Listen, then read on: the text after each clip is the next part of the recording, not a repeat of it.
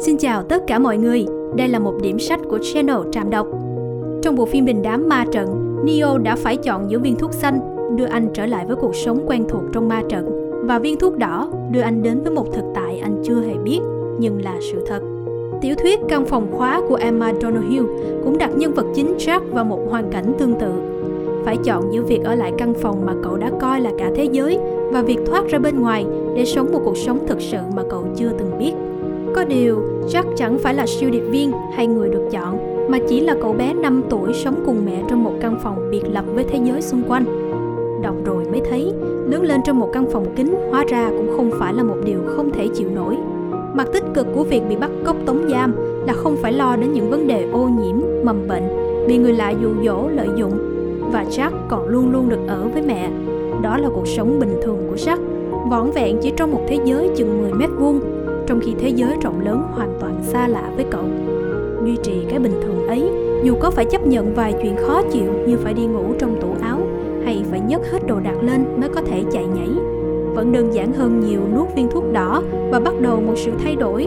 Loài người giống loài mèo ở điểm này, không thoải mái với những thay đổi trong môi trường sống. Và đây là cách Jack nhìn cuộc sống quanh mình. Mọi thứ trong căn phòng đều là thật, còn mọi thứ trong tivi đều là giả. Căn phòng chỉ mười mét vuông, nhưng là cả một thế giới phong phú với những đồ vật quen thuộc mà Jack coi như bạn của mình. Nào là chị tủ áo, chị giường, anh cửa, bà bàn ăn, cô bếp lò, chị thảm. Đừng cho là Jack không phân biệt nổi, cậu bé biết rất rõ đâu là vật sống. Cô cây, chị nhện, bé chuột nhắt, đâu là người, Jack và mẹ. Và những người ở trong tivi thì chỉ là màu sắc. Nhưng những thứ không tồn tại trong căn phòng mà Jack chỉ được thấy qua tivi thì với cậu chúng không hề là có thật. Chỉ có hai trạng thái là thật hoặc ở trong tivi. Thỏ ở trong tivi, nhưng cà rốt lại là thật. Câu chuyện được kể qua giọng của Jack và bởi vậy người đọc không ngay lập tức có được bức tranh toàn cảnh về hoàn cảnh của hai mẹ con. Nhưng những điều không ổn cứ dồn dập xuất hiện.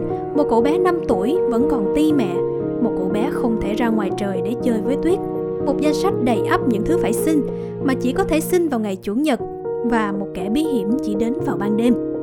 Câu chuyện của căn phòng khóa nghe ly kỳ như một chuyện điệp viên, nhưng vụ án có thật của gia đình Fritzl mà Emma Donoghue đã lấy làm nguồn cảm hứng sáng tác cuốn sách này thậm chí còn nhiều phần khó tin hơn thế. Một người cha giam giữ con gái mình dưới tầng hầm sau tám lần cửa khóa trong suốt hai mươi bốn năm, đánh đập và hãm hiếp cô, biến cô thành bà mẹ của bảy đứa con.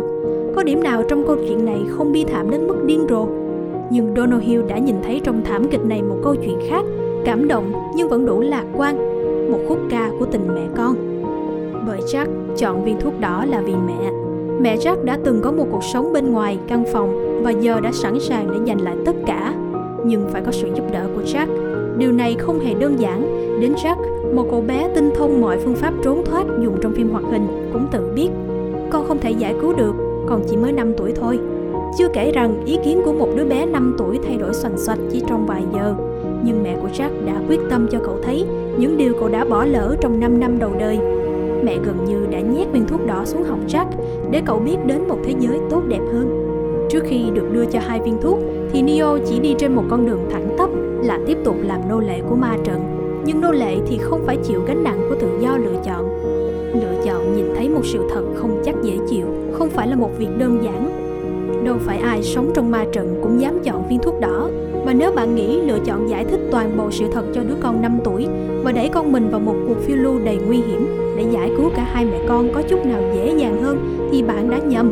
Che chắn cho con trong một thế giới chỉ rộng mười mét vuông dễ hơn thay đổi rất nhiều.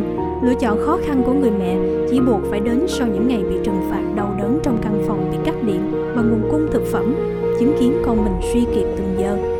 Khi quyết định đào thoát, người mẹ đã mạo hiểm đem tất cả những gì hai mẹ con có ra đánh cược. Có chắc rằng một cuộc đào thoát thành công sẽ đem lại cho Jack và mẹ một cuộc sống tốt đẹp hơn? Hay Jack sẽ vất vả để thích nghi với một thế giới quá rộng lớn, quá đông đúc và luôn luôn cảm thấy mình lạc lõng? Còn mẹ sẽ mãi không vượt qua được chấn thương tâm lý. Chẳng thể nào biết chắc, nhưng mẹ của Jack vẫn phải lựa chọn cho cả hai.